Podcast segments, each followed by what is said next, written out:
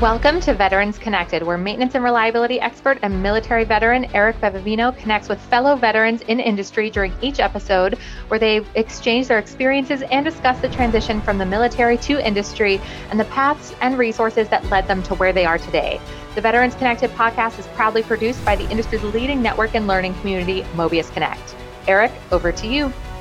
Hello, everyone. I'm Eric Bevevino, host of the Mobius Connect podcast, focused on connecting military veterans to the maintenance and reliability community.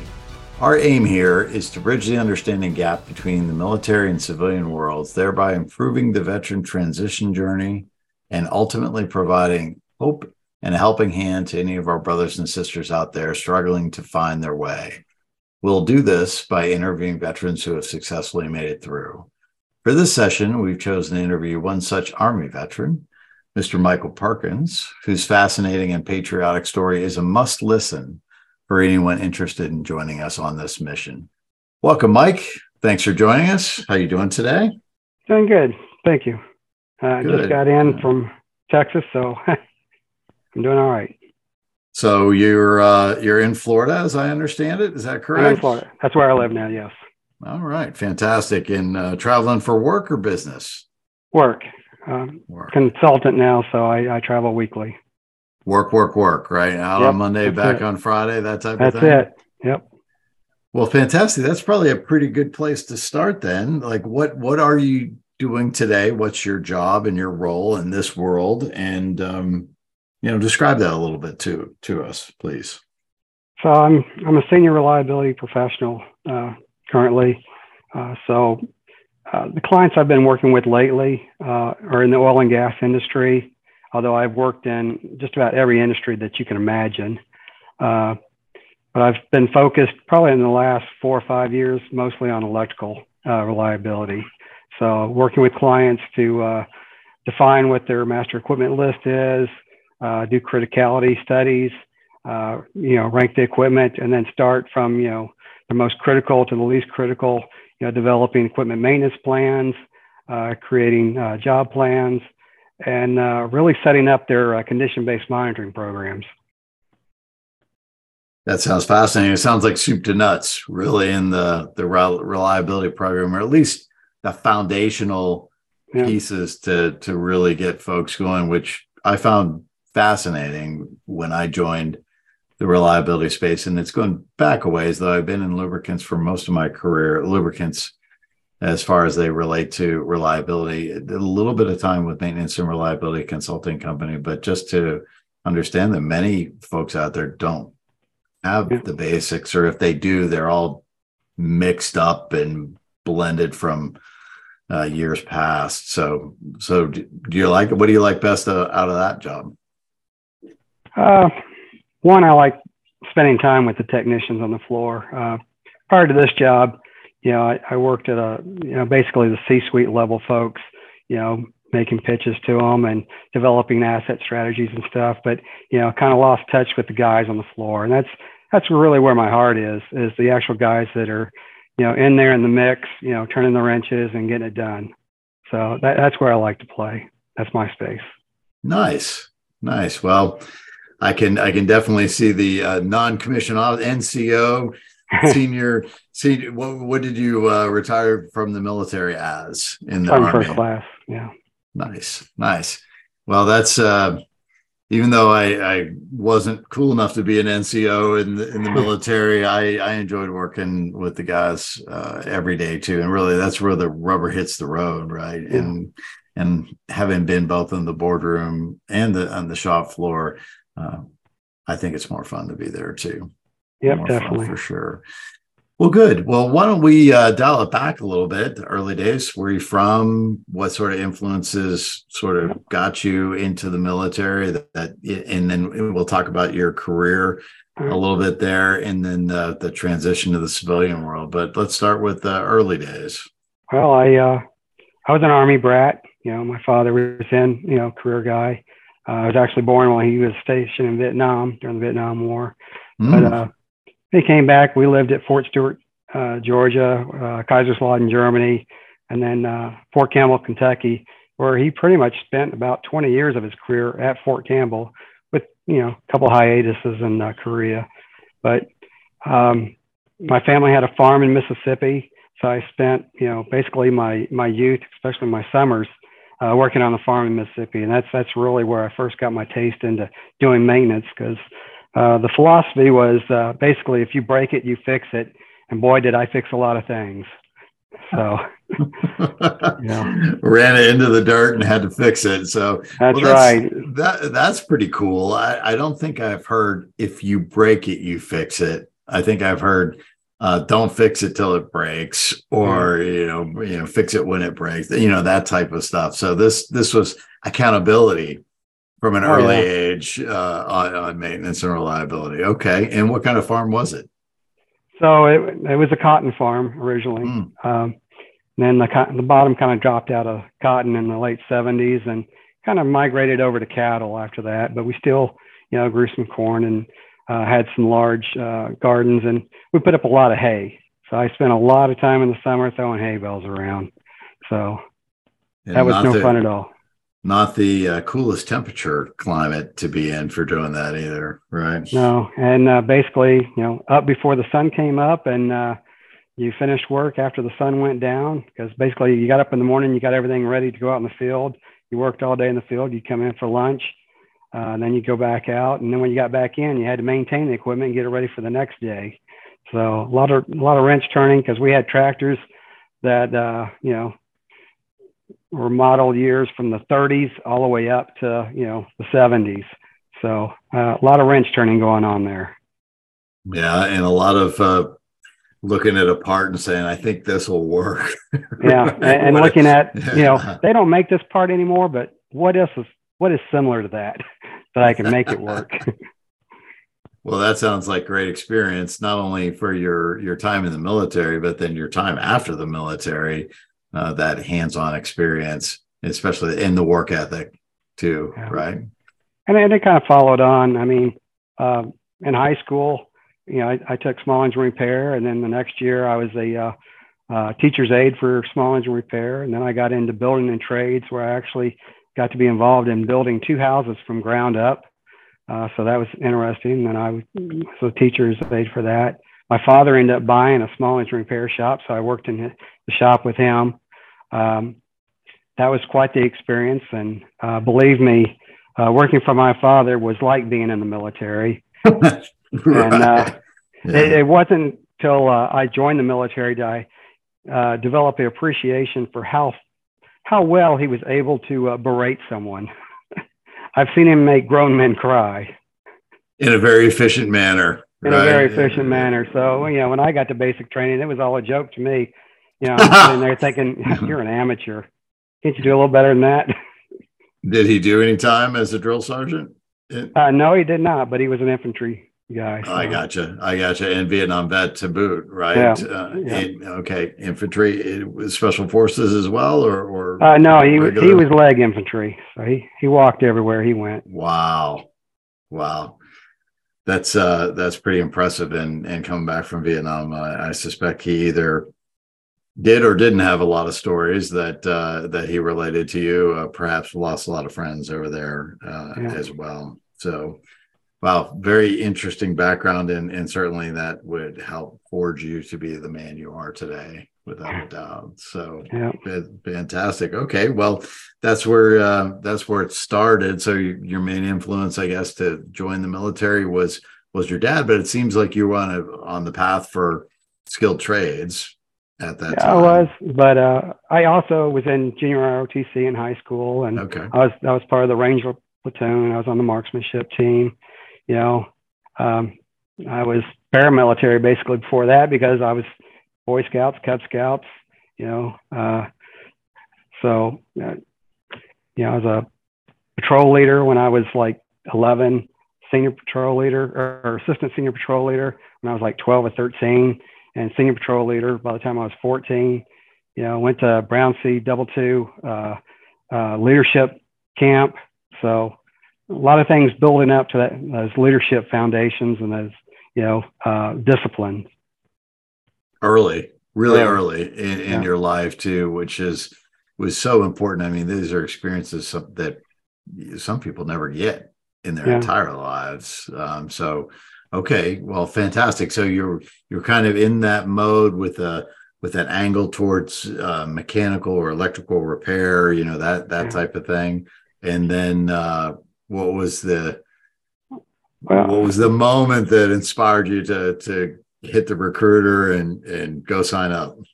uh, if they if they would have let me go to the recruiter when I was five, I would have gone when I was five. you were ready. yeah, my right? father was career military. My grandfather was military.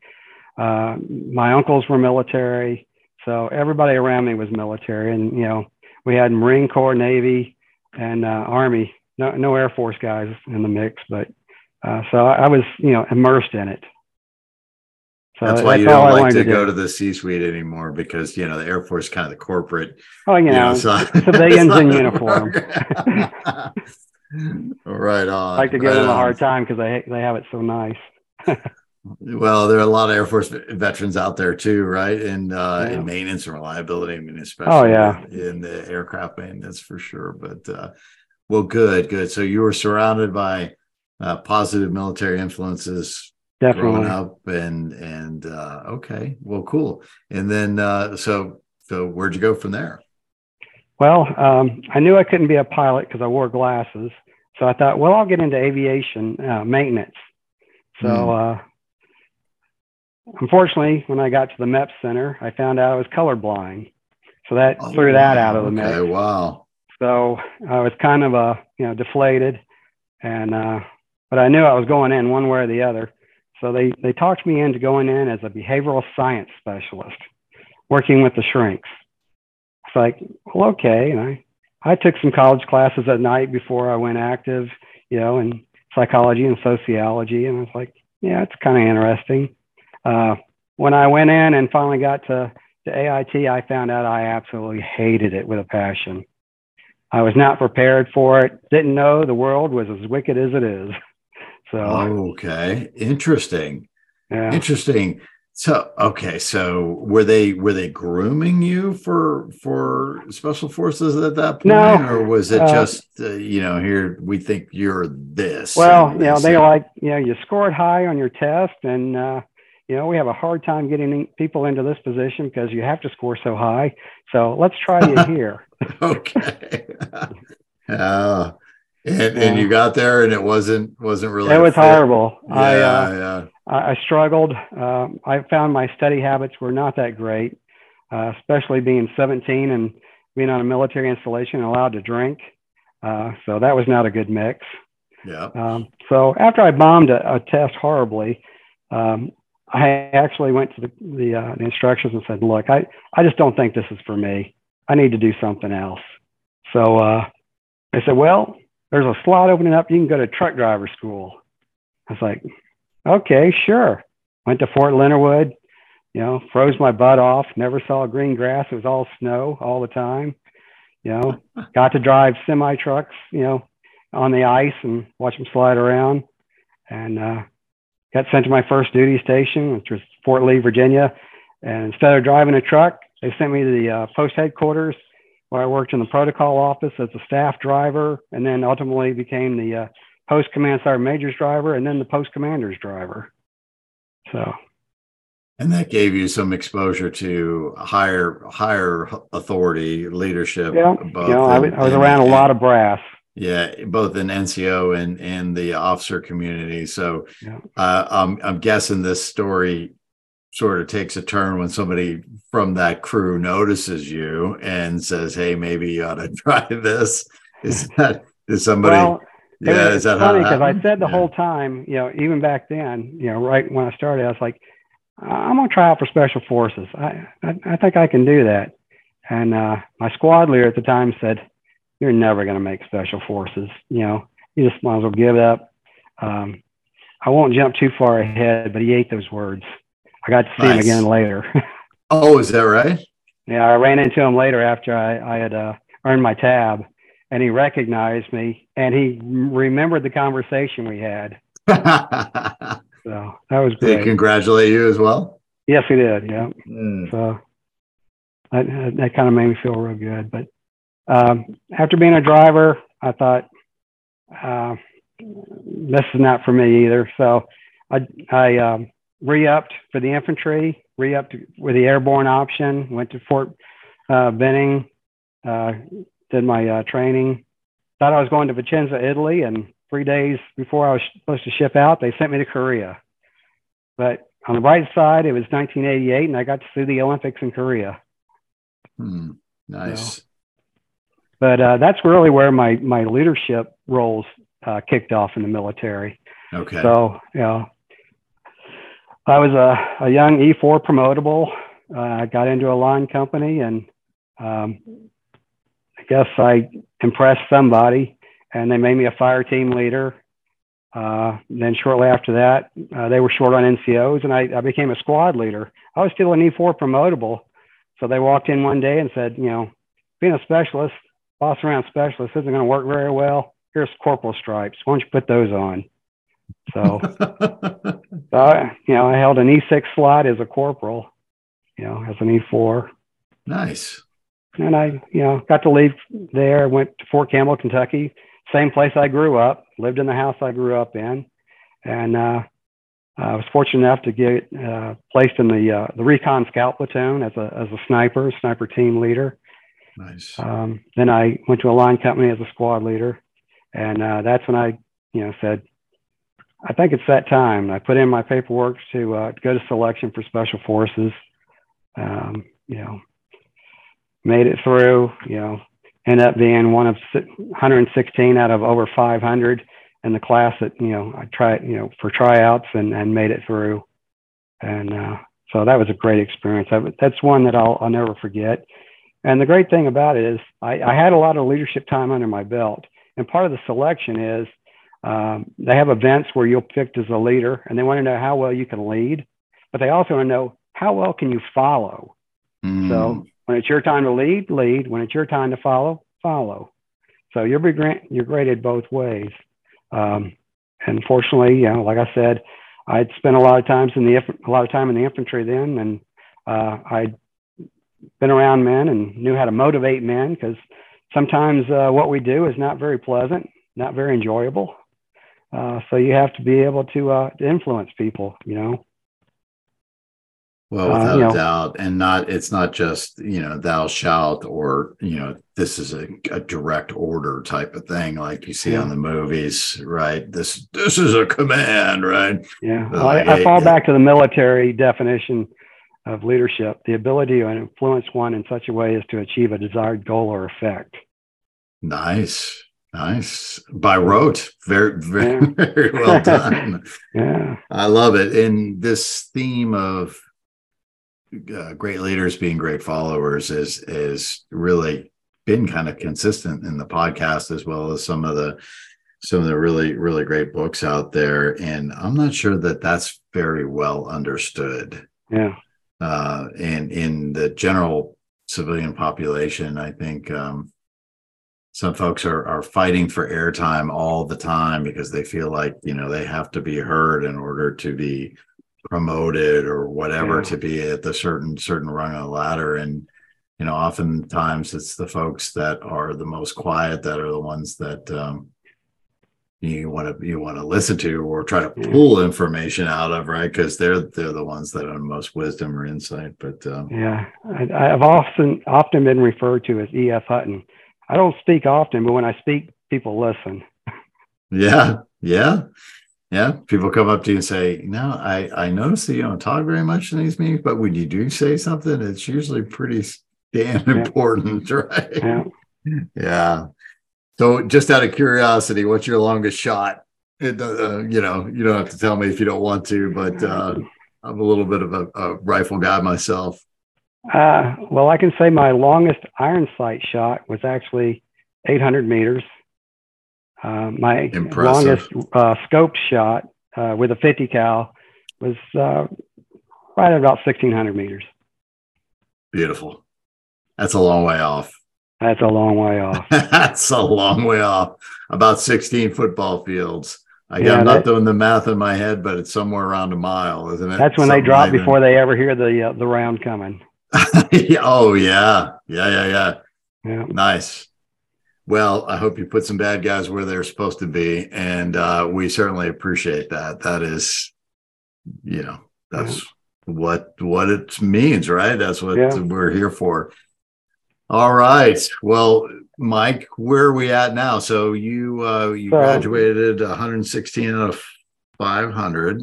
One of the yeah, best experiences of your life, and got selected for uh, to be a weapons NCO. Got selected for Arabic language. You know, they don't you don't get to pick uh, what you're ah. going to be, and they you don't get to pick uh, what language you're going to speak. But you're going to speak a language, and you're going to go to a group. So, um, again, kind of following along with uh, my my history uh, during training, during the uh, the field phase at the end, you, you kind of break into a, a, mock Special Forces A detachment, and uh, I got selected to be the the acting team sergeant.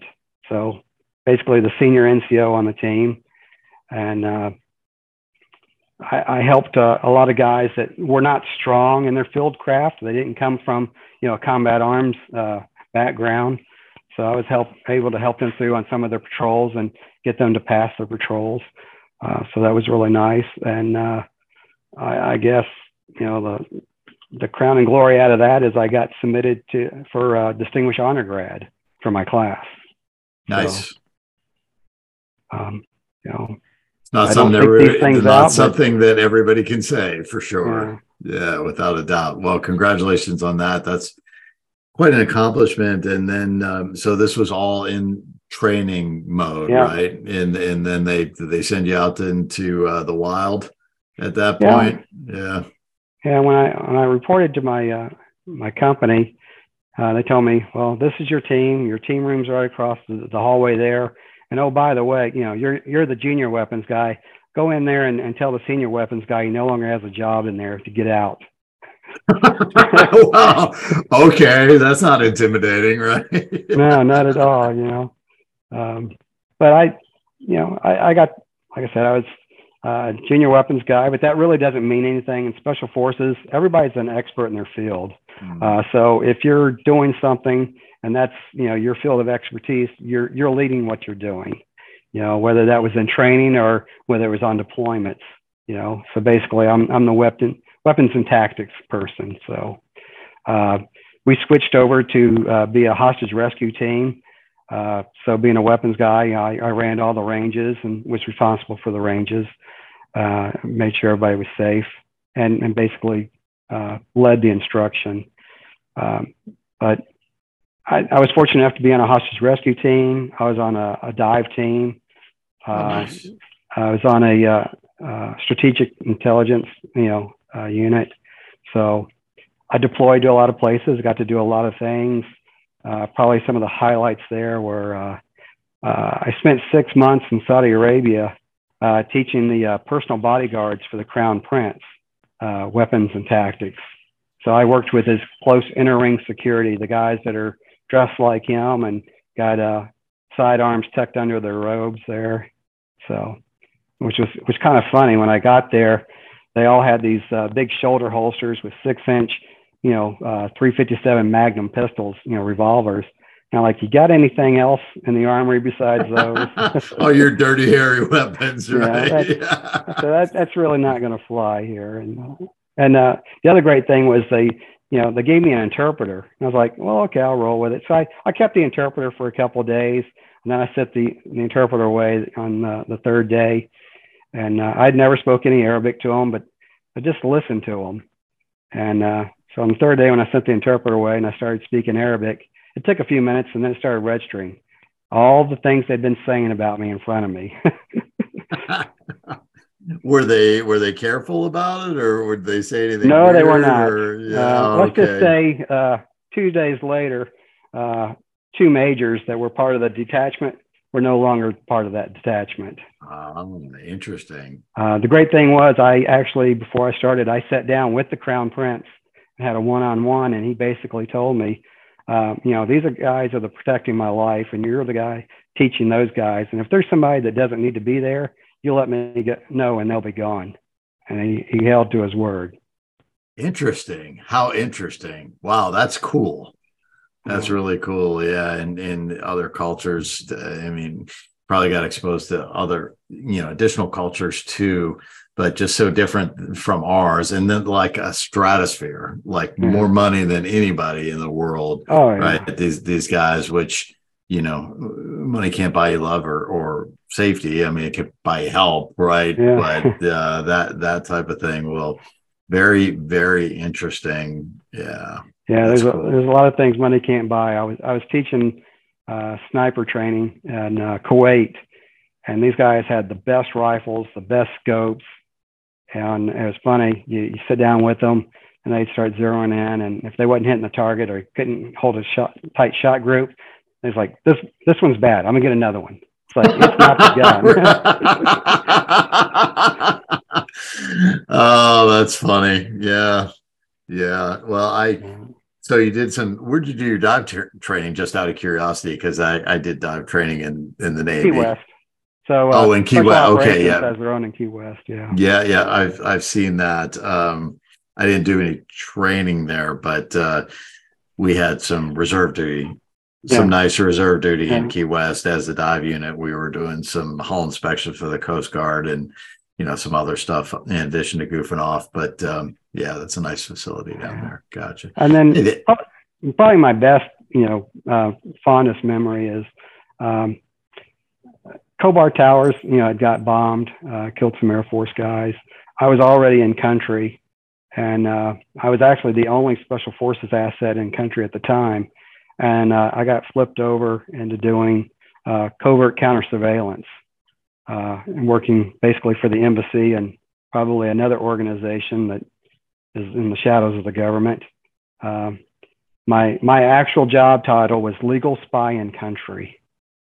So how cool of a title is that, right? That is cool. Yeah, yeah, and it's actually saying what you're doing too. It doesn't really Yeah. hide. hide so. I, got to run around, you know, uh, civilian clothes, didn't cut my hair, didn't shave, drove a different car probably about every day, uh, following around people that we thought were following around our people and uh, building connections, you know, uh, buddying up with members of the royal family and hanging out with them, you know, collecting a little information on them because you never know when you might want to exploit what information you have on them one day, you know. So that was a, it- a really it- cool job. Yeah, at the end of the day, the world's very political. No, no matter how much we we want to deny it or whatever, but yeah, somebody's got something on somebody. Well, that that's cool. So they they tapped you on the shoulder, and you had to tell the crown prince, "Hey, man, I got to go. Uh, you know, my nation needs me, and you know this is happening." He's like, "Yeah, whatever." Yeah. along the maintenance front there, you know, Mhm. um, we maintained our own vehicles. Uh, we maintained our own weapon systems. Uh, some of our specialty stuff, especially on the dive team, you know, had to maintain all that. So, uh, you know, it's constantly working in maintenance. You know, um, that's where I really learned that uh, things need to be done the right way. Um, you know, because it's got to work when you need it to work. Um, sometimes your life depends on it. So maintenance was very important. You know, being able to, to read manuals, follow procedures, uh, be very technically proficient uh, was very important. So that, that really kind of set the foundation as well for, for my future career. Well, it's it's so cool uh, to hear you say that, right? Because we have high speed operators like yourself on on the podcast, and you know, even though uh, they might think of themselves as high speed operators, like Navy nukes, right? which a different kind of high speed operator, Yeah. which follows a different sort of uh, protocol, a different environment, but same fundamental maintenance practices, Oh, right? yeah. doing the right things the right way every time. So when you need that gear, it's up and running, ready to go. Whether you're making a 1600 meter shot, sniper Yeah. shot, or you're trying to get your submarine underway to follow Red October or whatever, mm-hmm. you know, that type of mm-hmm. thing. So, so that's very interesting. So was most, so your maintenance was on, so you did some of the dive gear. That's where I got an appreciation for it. I mean, it's life saving equipment. I mean, I suspect in special forces, most of the stuff you have could save your life. Yeah. You, you want to travel life, you need light, and you only want to take what Yeah. you need. And you're working in a harsh environment behind enemy lines. There's no sending it in or, or getting another one shipped out to you. You, you've got to fight with what you've got. no so- Amazon. no Amazon yeah. out there. no Amazon of the army coming to yeah. you know drone drone in a, a special part. Yep. So, well, good. Okay. Well, that's great. So, uh, anything that we didn't hit on the military experience side that you wanted to make sure to mention before we transition to your civilian uh, experience? I think that's pretty much the highlights. You know, I don't want to tell a bunch of war stories or anything, but you know, well, I, we, I had a I had a great career. I, I loved it. Uh, I would have continued on further. Uh, unfortunately, I had one bad jump that uh, kind of wrecked part of my body, and and mm. I could no longer physically do it. And uh, I let's just say you're you're a gunslinger or you're not, and nobody wants mm. to to not be a gunslinger. So, well, without a doubt, and uh, that's that's really interesting. I didn't have to jump out of airplanes, and it's not meant to be a direct comparison, but uh, I have two titanium hips now yeah. in in my mid fifties. I mean, it's you, you, do some, you do some, you carry it, but it was probably for me, it was probably just like having you know, scuba tanks or carrying a bunch of stuff on my back all the yeah. time. I mean, for you jumping out of airplanes, yeah. I've heard that so frequently. The the injuries associated with parachuting, uh, long term sort of type yeah. of stuff. But uh, the the whole thing kind of beats you down. You know, I, I thought I was a pack mule when I was younger. You know, mm. I prided myself on I could throw 30, 40 pounds more on my back than than most of the other guys, and you know, walk further and you know, go faster. And you know, I thought I was indestructible I, I know better today. After some of those irreplaceable parts wear out. Yeah, you know more than one joint has been replaced more than one time. oh, okay. Well, I'm sorry to hear about the accident, but I'm, I'm glad to hear about the success of your career and, and certainly to have you with us here today to tell about it. And uh, so you had a lot of leadership experience growing up, took you into the Army, had great experiences in the Army. I'm sure there were some not so great experiences, but we we tend to forget about most of those unless they're good stories over a beer or you know, yeah it, it's like when you're sitting in the foxhole and it's pouring down rain and you're in mud up to your knees you just kind of look around and say i really wish it would suck some more here. Yeah. Trying to teach teach my kids the uh the embrace the suck mentality. Yeah. Like there are going to be some things in life that you don't want to do, but you got to see the bigger objective. Yeah. and you can't just say, I'm done, I'm out, I'm, you know, this is not for me. You gotta, you gotta go with the flow. And it's yeah. nowhere near what, what you experienced for sure. Yeah. I, I suffered through trench foot that, that wreaked havoc on my feet for years. Uh, during Desert Storm, I was out so long, so often that you know, I, I actually had uniforms rotting off my body. And uh, it'd be funny because I'd come in after being out for 45 days and, you know, for a shower, and somebody's like, man, you stink. I'm like, yeah, I, I have a real job in this war. I don't get to take a shower every day. Yeah, yeah. I mean, and and you guys, I mean, are does it by design supposed to be on be able to handle everything on your own, be out there on your own, yep. you know, evade and and you know keep track of what's going on with the bad guys for sure. So good. So Mike, when you uh, decided to that or or it was decided for you, you yeah, determined for me, yeah. yeah, to that that this transition was going to take place. What uh how did that look? I mean, what did you do in preparation for it? How how did that go? Well, it, came about, you know, really rather sudden. Uh, mm. You know, everything just kind of uh, started, ra- you know, rapidly falling into place, and really before I knew it, you know, I was about to become a civilian, uh, about to not have a job really lined up for the first time in my life, and uh, uh, went to a military job fair and uh, listened to a guy talk about you know an opportunity uh, in hazmat and so I took the HAZWOPER training and got certified and, mm-hmm. and uh, ended up going to a, hazardous uh, uh, waste remediation company, basically, uh, where my first day on the job, I was handed a, a duffel bag of uh, equipment, uh, a big envelope for cash, and the keys to an old beat up van and said, and told, you know, head to Toledo there's a group there already working on a train derailment. You're going to be cleaning out sulfuric acid in some rail cars. The money is to pay the guys that are there. And uh, got there. You know, Sounds were, like a special forces mission of a different. It does. yeah. you know, here I am.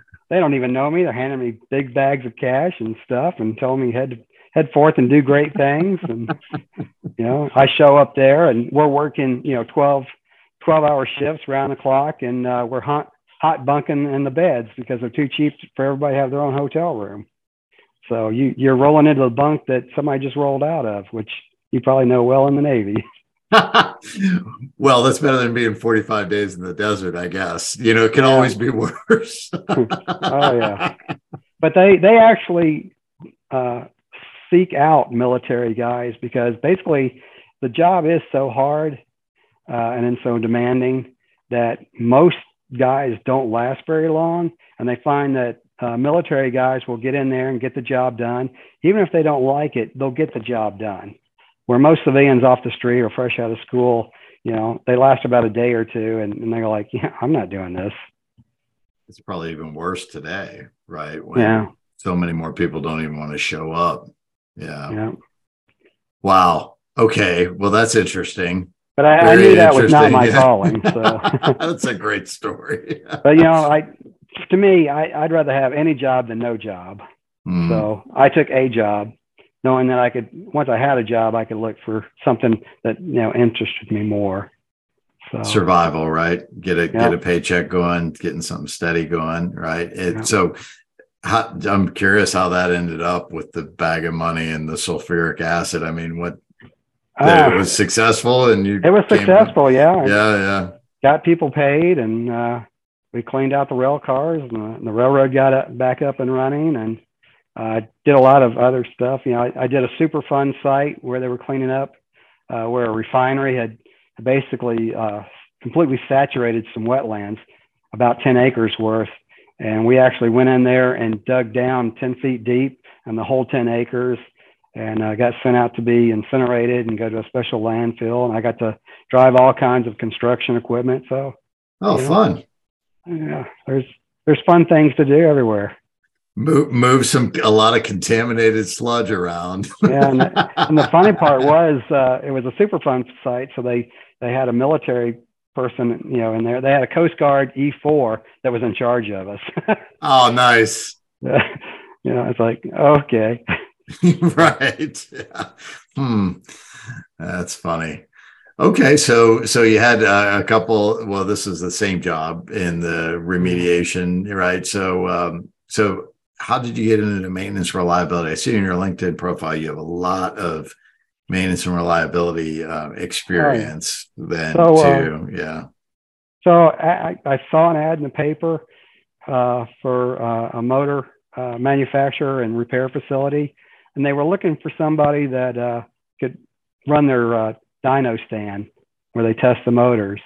I thought, kind of sounds interesting, a little technical. I got to play with some stuff, you know lots of big equipment there. You know, it's like kid in a candy store. You know, look at all these great tools. So I went there and they showed me around, and uh, at the end of it, they they thanked me and uh, said, "Well, um, we think you have too much experience, and we don't think you'll stay here. So unfortunately, we're not going to offer you the job." I was crushed. I was so looking forward to working there, you know. And uh, wow, okay yeah. Again, one of those things. Overqualified. You know, yeah, they yeah. were afraid of your, afraid of the the future, right? And they didn't yeah. have to be. Okay. Because you know it, it was kind of you know not a, not a real technical job, but so uh, I ended up taking a job as a fast food uh, restaurant general manager uh, in a very uh, wealthy town where the only kids around there to work were wealthy kids that didn't want to work, but they were only there because they got a bad grade and mommy and daddy made them. So um, it was not a great work environment. Matter of fact, I, I, went into the restaurant two days before I took over as a uh, a loaner employee from another uh, restaurant, supposedly, yeah, boss undercover kind of thing. Uh, yeah, yeah. How they operate, and then I walked in a couple days later and fired half of them.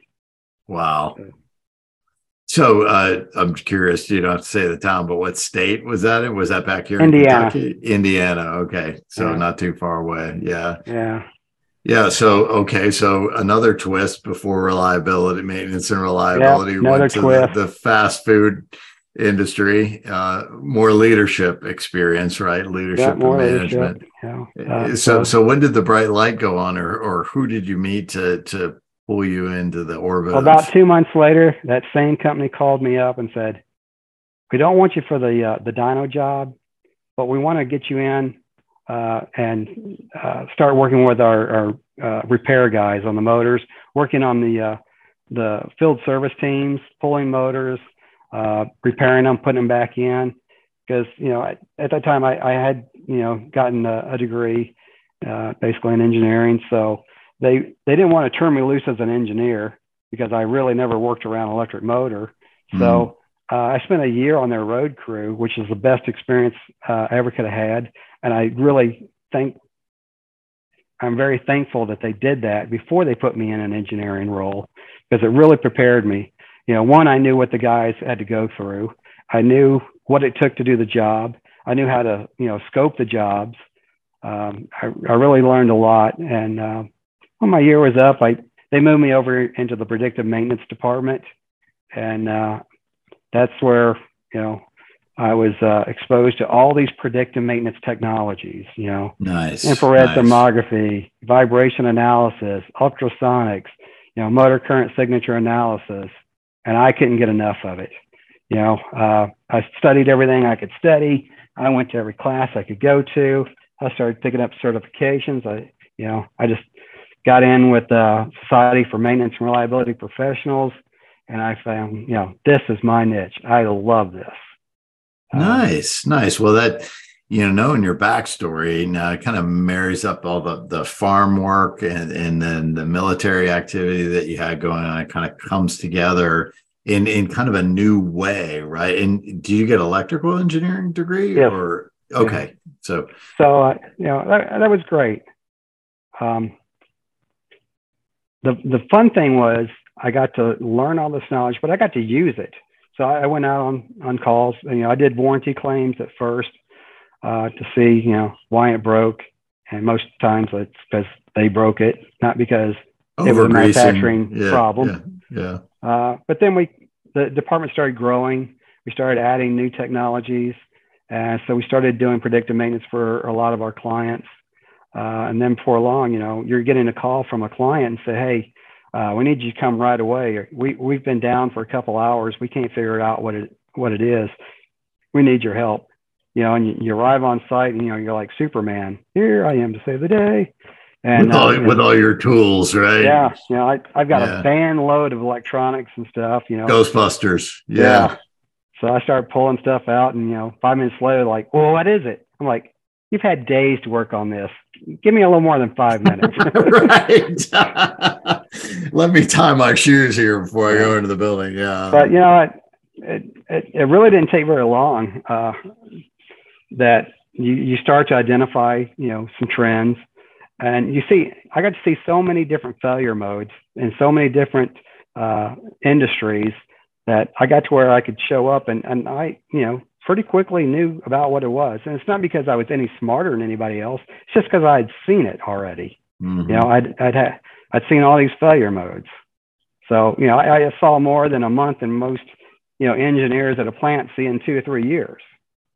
Yeah, great experience for for what you were doing and what you're getting prepared to do too. So, yeah, interesting, fun. So, so you spent some time out in the field, and they put you into uh, predictive maintenance. You, yeah. you had this, I, I, headed up the yeah. department. I had nice. a couple uh, guys working for me, so that, that was really great. Um, then uh, it, it, was owned by an individual that uh, I loved to death, uh, but sometimes it could be a little difficult. Hmm. And uh, we we just really butted heads one day because I, I had a guy that was really suffering from from a, an issue. He, he, ended up having Lou Gehrig's disease, oh. and he, and uh, we actually moved my my office from upstairs to downstairs because he couldn't do the stairs anymore. And uh, I'd gotten mad at a client that was being a, a bonehead, and I uh, z'd out all of his data in my uh, vibration analyzer. And I said, uh, not only are you not going to get a report on this today before I leave, you're not getting a report, period because he kept pushing me. I, I want to report before you leave. I want it now, now, now. It's like, you know, I can look at it on this data collector, or I can go back and put it on the computer and look at it and give you a real report. And he just really rubbed me wrong that day, and I, I, uh, I wiped out the data and left. And I called uh, the owner and told him what I did, and came back. And he's like, "Well, I'm going to send your counterpart out, you know, tomorrow to, to collect the data again." Said, "No, you're not." I said, he, he, "One, he's struggling. Two, it's not safe for him. It's not safe for the, you know, the, the plant." So, um, long story short, I turned in my keys. I left. That was a Friday afternoon. Uh, Monday morning, he called me and said, "Where are you at?" I said, "Do you not remember the conversation we had Friday? I quit." He's like, "I thought you were joking." I was like, "I don't joke." So uh, he's like, "No, it happens, right? It happens." Yeah. yeah but I, yeah. I had built a really good reputation for myself around that you know area in that industry, and uh, I called his uh, uh, his direct competitor and said, "Hey, I'm looking for a job." And uh, five minutes later, he hired me. Yeah, yeah, yeah. Well, you know, some of these in the moment things that people don't really really think through. I mean, can have long lasting ramifications like losing their lead, you know, yeah. leader in in the department. I mean, it's always uh, worthwhile. I think that's a that's a leadership lesson to sit back and take a breath and listen to your folks, right? And say, hey, uh, there's something going on here. Maybe, maybe I listen. This guy with all this army experience and all this other experience probably has probably has something, uh, you know, a, a, nugget of wisdom in there somewhere for sure. It, it was really a blessing because my my career yeah. really took off from there. Okay. Uh, I ended up getting a call out of the blue from Fluor. Uh, wanted mm. to know if I would uh, be interested in uh, being a reliability engineer for them uh, on a project. Uh, so I, I, went and did a, a, big restoration project at a steel mill.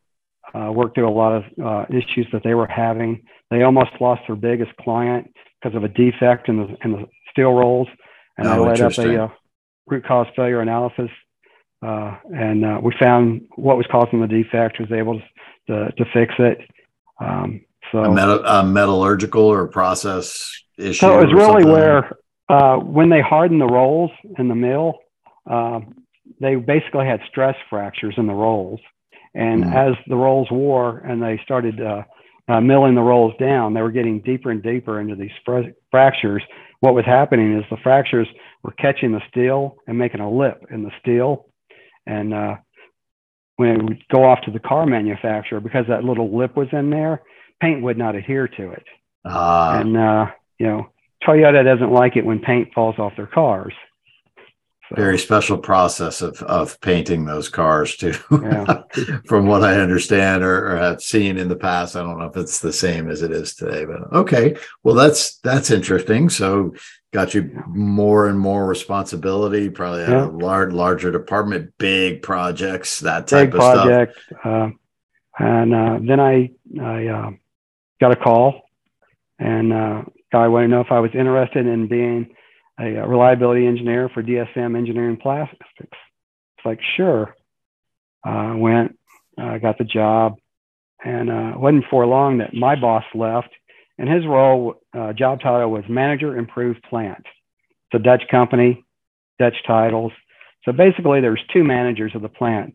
There's uh, Manager Improved Plant, which is all your environmental safety, uh, maintenance, engineering, and then there's operate plant normal, which is your operations manager. And together we manage the plant. Mm. So Okay, so like co-managers the facility, and that was injection molding or, pelletizing, or it was pelletizing. Okay, um, gotcha.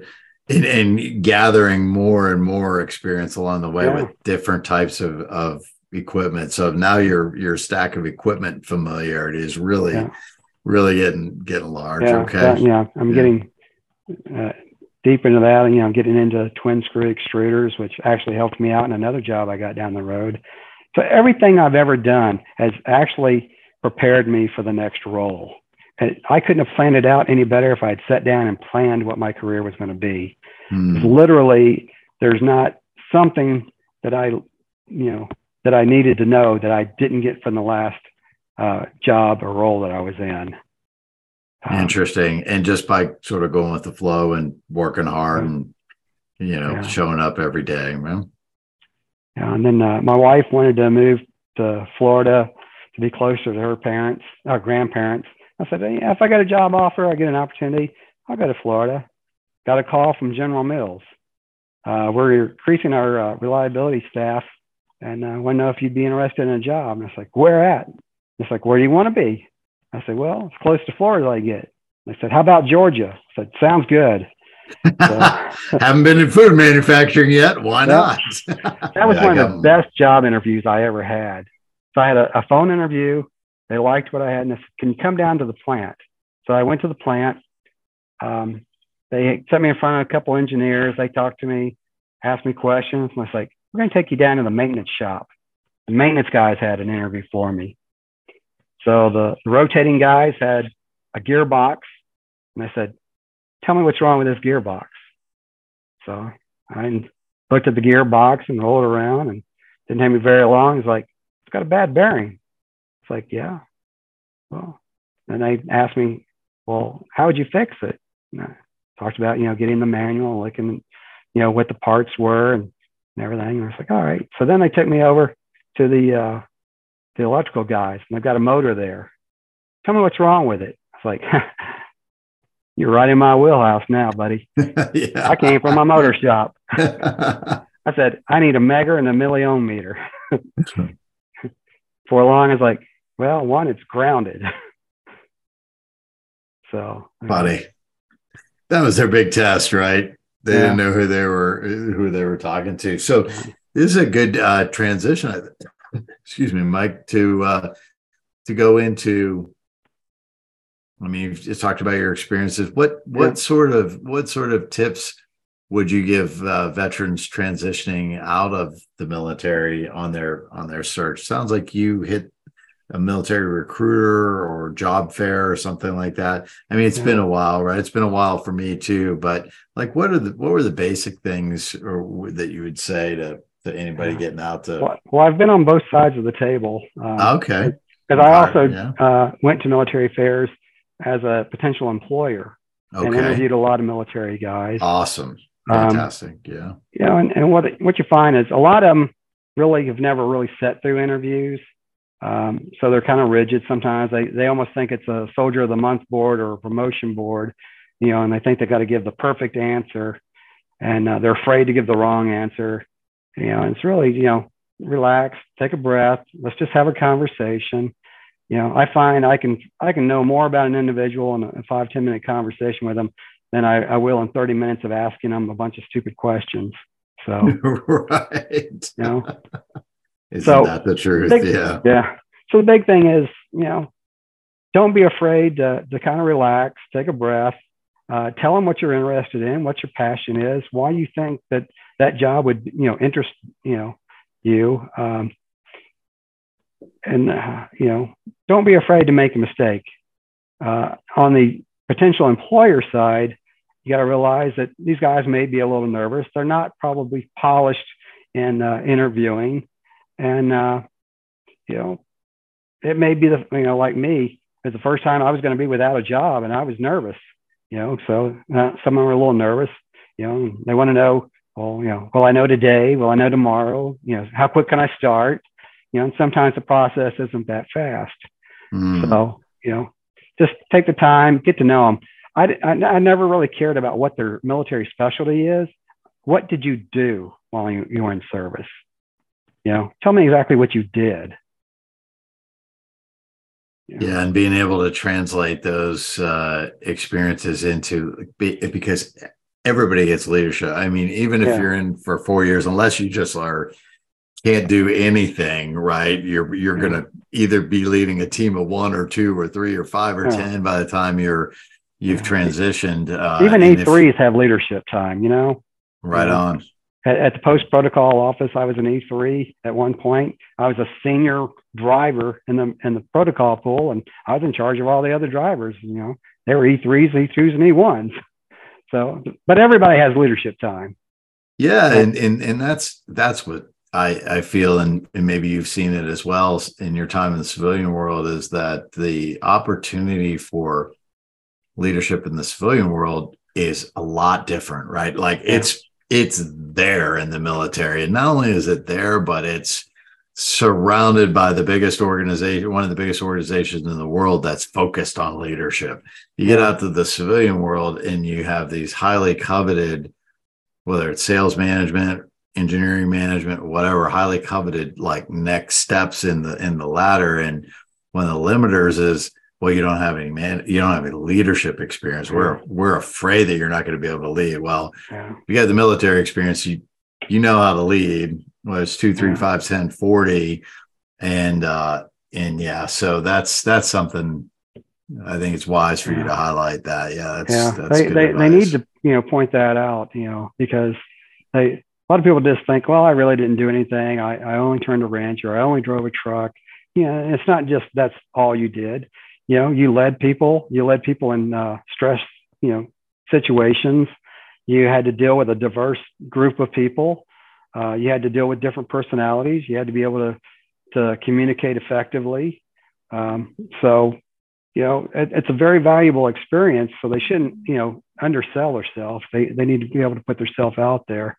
And one thing I found is you've got to be able to, to, to take a risk and put yourself out there. Mm. Uh, I could have easily stayed at, a, at that motor shop for 20, 30 years and done the same thing for 20, 30 years. But, you know, I maybe the special forces in me or whatever, you know, I want to do more. I want to do better. I want to be the best at what I do. So I kept pushing and pushing, you know, to, to step out there and step outside the comfort zone. That, that's what's really important. Don't be afraid to step outside your comfort zone uh, you know. I love it. I love it. I mean, the bias to action, the always looking for the next qualification. Yeah. sort of thing and that's i mean rings true in, in the navy too never stop leading and never stop learning yeah right and not don't be satisfied with with sitting around and and the status quo that's mm. yeah that's yeah, awesome yeah you know, i've got a stack full of certifications and and stuff and you know that, that's great but it's you know I just my quest for knowledge and uh, quest to be better at what I do. I, I spent a lot of nights you know reading books and studying on my own that nobody said hey go study this. I just knew that I need to be a little bit smarter in this. You know I need to know a little bit more about that. So it's that drive to to excel, and it, it's worked well for me. You know I I made it all the way up to. Uh, uh, senior manager and, and the fourth largest consulting company in the world you know. So that, that says something about, you know, from a, a guy that, that grew up on a farm in Mississippi. Right on. Right on. And spent 45 days in the desert. Yeah. Came back and desperately needed a shower. I didn't, well, yeah. It, it, took me till I was 30 years old to figure out why I couldn't spell. It's because I didn't pronounce anything right. you wrote like you talked, and uh, it didn't, didn't, come out with you know, spell it check. It, it wasn't right. that's funny. Well, that's fantastic, and I think you know very very valuable wisdom uh, from your career and and your experience. And I mean, people can have all the IQ smarts in the world, or they can be born uh, with some sort of privilege or whatever, it will never beat hard work and diligence and you know just just continuing to learn and grow. Because uh, you know, I'll tell you, you're an example, a shining example of nonstop living living your best life and and continuing to grow and pick it up. Because I mean, there's only there's only one trip. You know, you only get one ticket for this thing, right? Live your best life, learn as much, help help as many people as you can, and uh, uh, before you move on to the next next adventure. And and you're helping us here, Mike, too. So thank you for that. Any anything we missed or unique uh, things that you really wanted to wanted to bring out here before uh, we sort of wind it down? I, I, I kind of mentioned, you know, being able to step out of your comfort zone and, yep. you know, um, take the initiative. Um, if you're interested in something, take some classes in it. You know, get online, do some research on it. You know, uh, be able to speak intelligently. Uh, you know, in, in, your interview about the topic. Um, I, have done some interviews with potential uh, employees that I knew two minutes into it that I was wasting my time.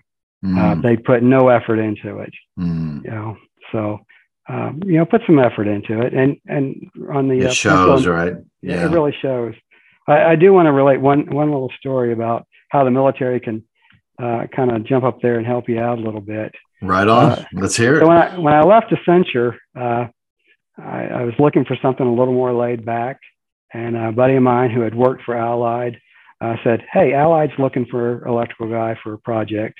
Would you be interested?" I said, "Sure." And he he calls up, you know, the VP and uh, tells him about me, and he mentions that I, I'd been in Special Forces, and the guy says, "Really? I'm having dinner right now with a Special Forces guy." He said, "What's that guy's name?"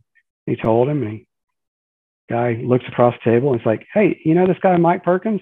He said, "Yeah, I was his cadre in, in Special Forces uh, uh, training course. You know, he, he's one of my my uh, my the best guys I had come through the course. I was hired." nice, nice. I love it. I mean, vets helping vets, and you know, it's really a small community. It is a a, a really small community. I I know at least uh, one other Army Special Forces guy uh, that uh, is, has also been on this podcast, uh, Ken Hurst, and I don't know if you and Ken ever cross paths, yeah. but uh, yeah, he's he's a great guy as well. So uh, this is fantastic. Thank you, Mike. Really appreciate uh, what you've done for our country and what you've done for us here on this mission, what you're doing for the maintenance and reliability community as well. So I think that is going to wrap us up. We really appreciate you taking the time to talk to me and and help us on this mission. If people want to get a hold of you, I mentioned your LinkedIn profile. Is that your primary access to social media? Any anything? Uh, that's my only access to social okay, media. Okay, well, smart. Yeah, I keep, keep a very uh, small social media footprint because that's it. yeah, and that's that's really all you need, right? It's really all you need, and uh, I'm sure if people. Uh, contact Mobius and and if they can't find your LinkedIn profile or whatever, then then they can get a hold of you. But uh, you willing to to help somebody out if they have a question or something like yeah. that? Yeah. In fact, uh, shortly, uh, I've got a call with a, young guy that I, I, hired not too long ago, uh, working with him to get spun up to speed on a project and working on his skill sets. Nice. Nice. Well, I haven't met a veteran who's not willing to help another veteran in, in their quest to, to live their best lives and, and make transition journeys and, and get better every day. So thank you for that. Um, before we close, I'd like to remind our listeners to give us a five star rating. If you enjoy what we've got going on here, it will really help us out. And finally, thank you, Mike. And thank you, Mobius, for providing this platform to help both transitioning vets as well as those looking to hire them in the field of maintenance and reliability. Bevevino out. Thank you for joining us for this episode of Veterans Connected. We will see you back for another episode very soon. In between, we hope to see you in the Veterans Connected community group where you can meet Eric and fellow podcast guests and share with other industry veterans at mobiusconnect.com. And we hope to see you there.